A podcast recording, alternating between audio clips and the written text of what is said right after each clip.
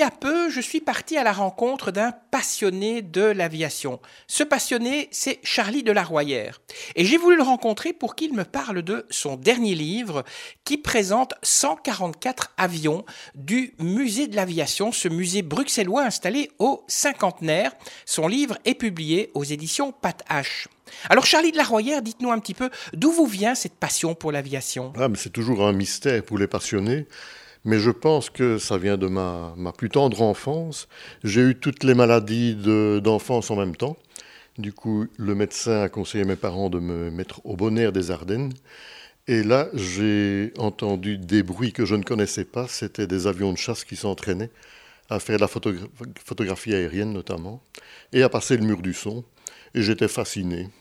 Donc depuis ma plus tendre enfance, euh, j'ai observé ces avions-là.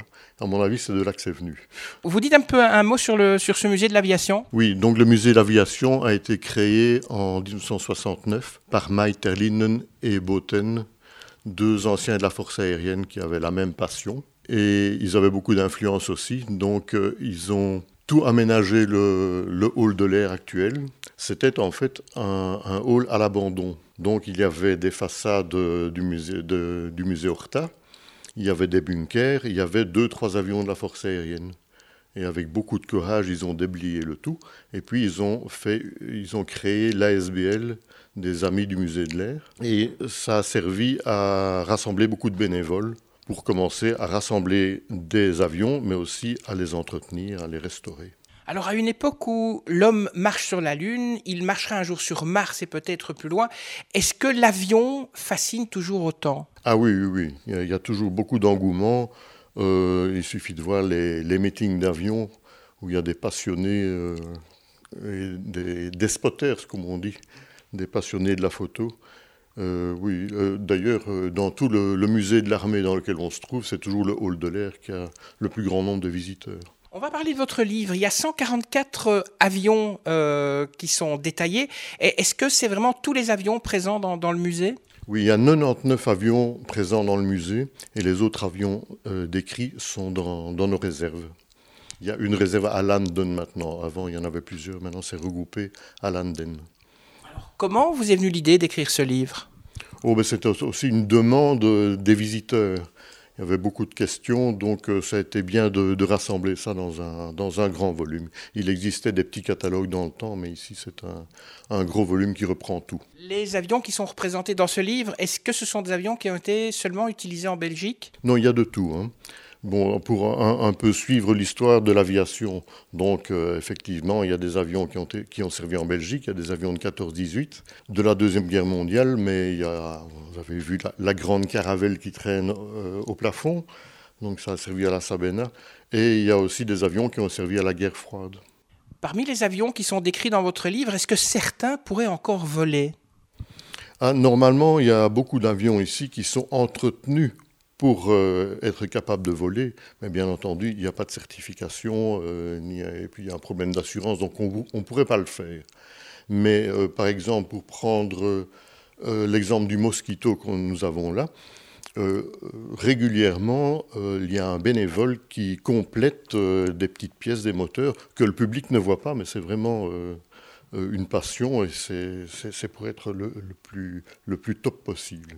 Donc vous voulez dire qu'il y a des pièces de, de moteur de cet avion qui sont fabriquées ici au, musée? Pas fabriquées, hein, mais on les, on les repère encore sur des bourses, par exemple en Angleterre, des choses comme ça.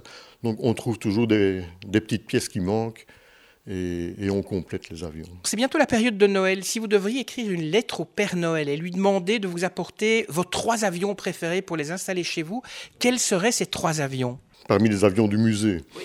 oui. Oh, je dirais que le, le Fouga Magister est assez joli puisqu'il a, il a une dérive en papillon. Je prendrais peut-être le Lockheed F-104G, parce qu'il était trop, il va rentrer dans mon appartement. Et qu'est-ce que je peux encore prendre? Peut-être un pouls du ciel. C'est un, un du ciel Oui, c'est un avion euh, des années 30 qui, qui, a été conçu pour être fabriqué par, par les amateurs, en fait. Il a été construit de très nombreux exemplaires, en France surtout, mais il y en a eu en Belgique. Et on a un très bel exemplaire d'un pilote euh, qui a fait euh, des, centaines de meetings. Son avion est à l'étage, vous le verrez. Il est maculé d'autocollants de tous les meetings qu'il a fait. Comment se déroule l'acquisition d'un nouveau modèle? Par exemple, si vous repérez un modèle d'avion, est-ce que vous devez l'acheter? Est-ce qu'on vous l'offre? Euh, Est-ce que ça doit être un avion qui doit avoir eu, enfin, disons, des, connivences ou des, un lien avec la Belgique? Euh, Avec la Belgique, pas nécessairement, mais un lien avec l'histoire de l'aviation, oui.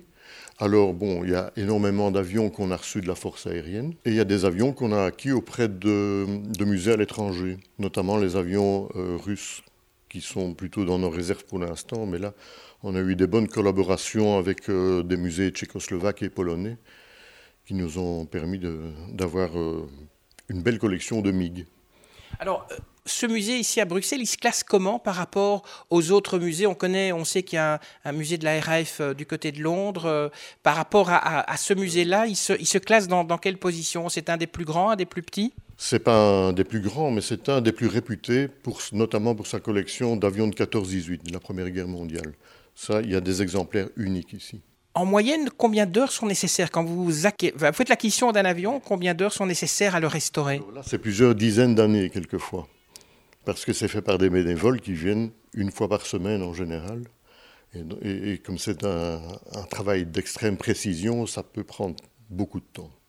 Alors vous nous dites deux mots justement sur ces bénévoles qui sont en quelque sorte des restaurateurs aéronautiques. Je ne sais pas si l'expression peut être bonne. Oui, c'est ça, tout à fait. C'est vraiment ça. Ce sont des spécialistes. Ils ont vraiment acquis euh, une performance euh, admirable dans le travail du bois, dans le travail de la toile, dans, la, révision des moteurs, des choses comme ça. C'est vraiment des experts et des passionnés, parce qu'il faut être passionné pour tenir aussi longtemps.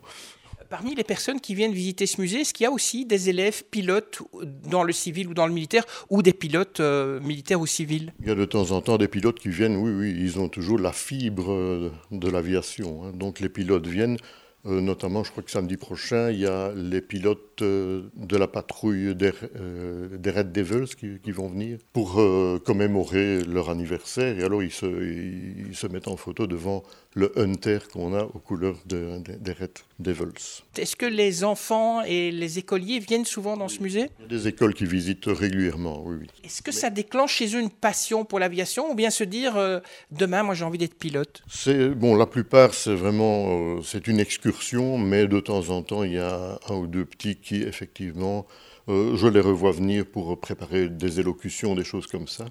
Et quelquefois, il y en a qui vont jusqu'à côtoyer les restaurateurs le samedi. On va revenir à votre livre, donc 144 avions qui sont représentés. Pour chaque avion, il y a une fiche technique. Est-ce qu'elle est vraiment euh, lisible par tout le monde? Est-ce qu'il ne faut pas avoir des connaissances en mécanique? J'ai simplement euh, ben, j'ai donné des informations sur l'avion, l'historique de l'avion, comment le musée l'a acquis. Et puis en fait, ce qui est technique, c'est les performances et les choses comme ça les caractéristiques et les performances, il ne faut pas être ingénieur pour les comprendre. Vous avez eu facile à trouver un éditeur pour ce livre? Mais en fait, c'était un projet du musée. Et ça a traîné beaucoup, parce que j'étais, je travaillais sur ce livre depuis trois ans. Euh, il y a toujours des blocages. Et alors, j'ai, rencontré l'éditrice qui a un peu boosté le projet. Et c'est comme ça que tout à coup, pendant, pendant un an et demi, deux ans, j'ai pas arrêté d'écrire. Votre tâche principale, c'est travailler au centre de documentation. Vous pouvez nous en dire deux mots? Oui, en fait, euh, j'ai d'abord été engagé ici comme, euh, comme rédacteur en chef de la revue qui est consacrée à l'aviation, bien sûr. Et ça, c'est principalement l'aviation belge. Et en même temps, bon, ben, j'ai travaillé euh, dans la bibliothèque qui, à l'époque, n'était pas très bien tenue. Elle était tenue par des musiciens militaires, donc il y avait du travail à faire. Et en fait, j'ai au point de vue bibliothèque, j'ai tout refait et j'ai créé le centre de documentation aussi. Et ça, il est, tout, il est ouvert euh, tous les jours donc, euh, au public. Et on a, a, on a plus de, de 300 000 photos. On a une base de données de tous les avions qui sont tombés sur le sol belge pendant la Deuxième Guerre mondiale. Donc on a beaucoup de, de pièces rares aussi, de documents des premiers aviateurs et des choses comme ça, des logbooks où on retrouve les missions des pilotes pendant la guerre, des choses comme ça. C'est vraiment une, mine d'or. Donc vous avez parfois des familles de, pilotes euh, qui sont, dont, l'avion été, euh, est tombé pendant la, ah Seconde Guerre mondiale qui viennent pour essayer peut-être de retrouver des infos? C'est quelquefois tout à fait émouvant. Hein. Il y a des gens qui viennent des États-Unis et quand vous leur montrez la photo de leurs parents, je vous assure que c'est impressionnant. Est-ce qu'on a des fameux pilotes belges ici en Belgique? Je pense à Olis Lager euh, dans les années 1910-1911. Il a battu, deux fois le, record d'altitude, par exemple. au meeting de, de Reims en France. Vous en voulez d'autres? Oui, vous, en avez d'autres? Il y a Thieffry aussi, non? Ah oui, Thieffry, effectivement. Thieffry est un aviateur, euh, un as de, de, la Première Guerre mondiale. Et puis, euh, une fois la guerre terminée, il a participé au premier vol Belgique-Congo sur un Henley Page.